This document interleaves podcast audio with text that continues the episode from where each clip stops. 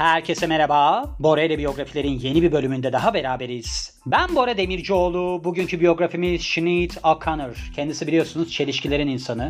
Yani çıtayı öyle bir noktaya taşıdı ki böyle bir radikallik konusunda. Ne yaptı? Gitti Papa'nın fotoğrafını yırttı. Saturday Night Live'a çıktı. 93 yılındaydı galiba. Orada çocuk istismarına dikkat çekmek için Papa'nın fotoğrafını yırttı.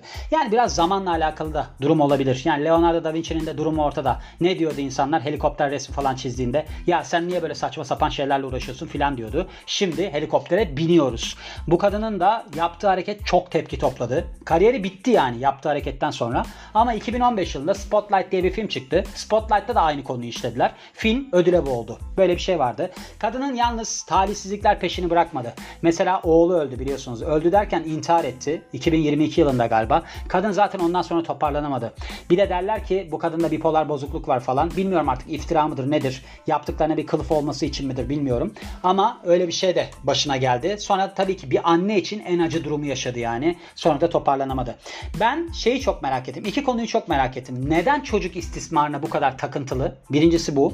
İkincisi de kafası neden kazınmış durumda? Kel ya neden? Şimdi polikistik over sendromunda biliyorsunuz saç dökülür kadınlarda. Bazıları kafalarını kazıtır. Öyle bir şeyden dolayı mı dedim. Yok ondan dolayı değilmiş. Şimdi bu papanın fotoğrafını yırtma meselesi şundan kaynaklı. Annesiyle bir dönem yaşıyor. Babası annesi ayrılıyor 8 yaşındayken. 13 yaşına kadar annesiyle beraber yaşıyor bu kadın. İki tane daha kardeşiyle beraber zannedersem.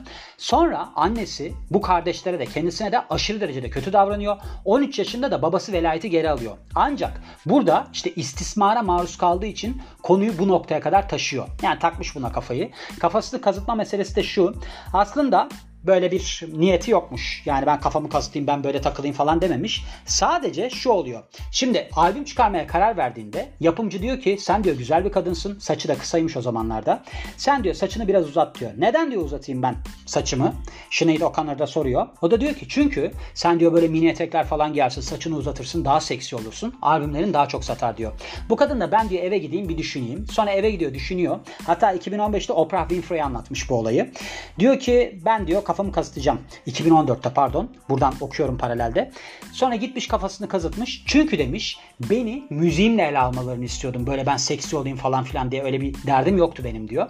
Şimdi bu biliyorsunuz aslında Nelly Furtado'nun da yaptığı bir hareket. Nelly Furtado müziği bıraktı.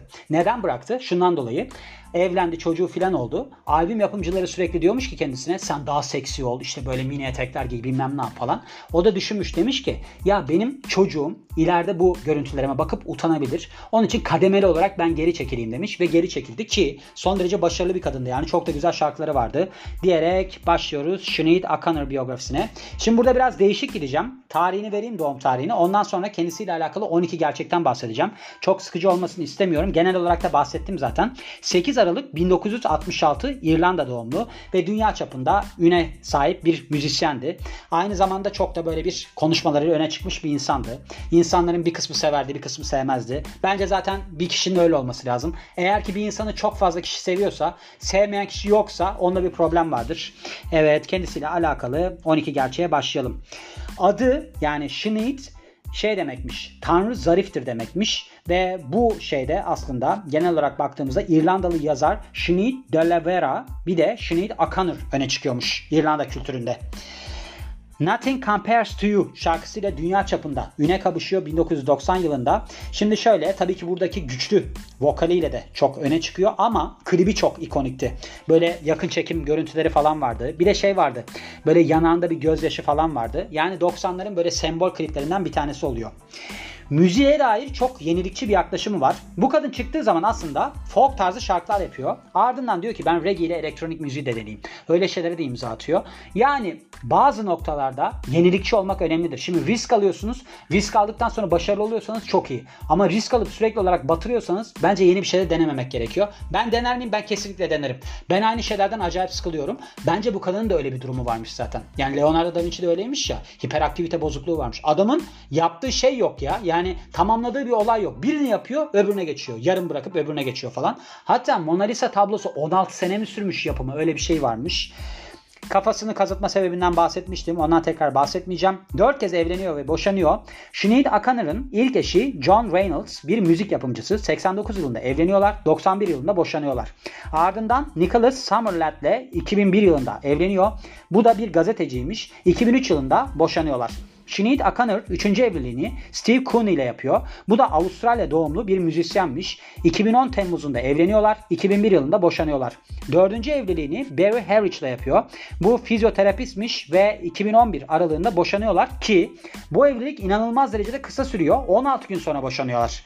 Las Vegas'ta evlendikten sonra boşanmışlar. Bunlar herhalde alkol aldıktan sonra evlendiler. Öyle durumlar var. Nicolas Cage'in falan da öyle hikayeleri var ya. Ondan sonra da boşanıyorlar. 4 tane çocuğu varmış. Sinead O'Connor'ın 4 tane farklı babadan ancak bu babalardan sadece biriyle evleniyor.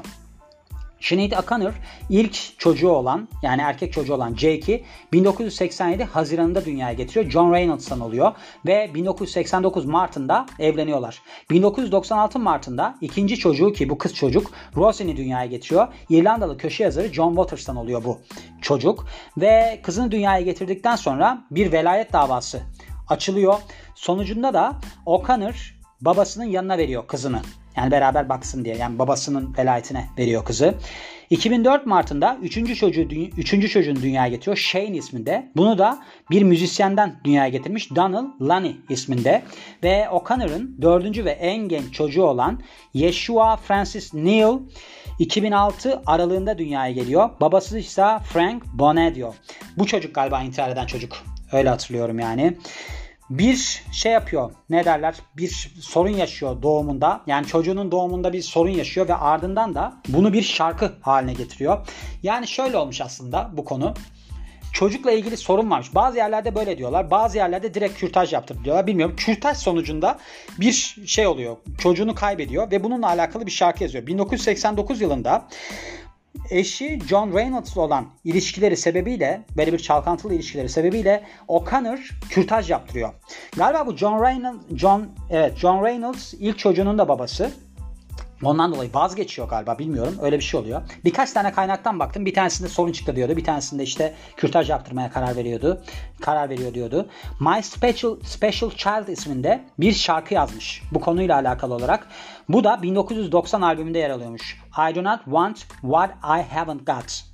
Burada şey de var. Nothing compares to you var ya. O şarkı da burada var. Ve Papa John Paul, 2. John Paul'un fotoğrafını yırtıyor.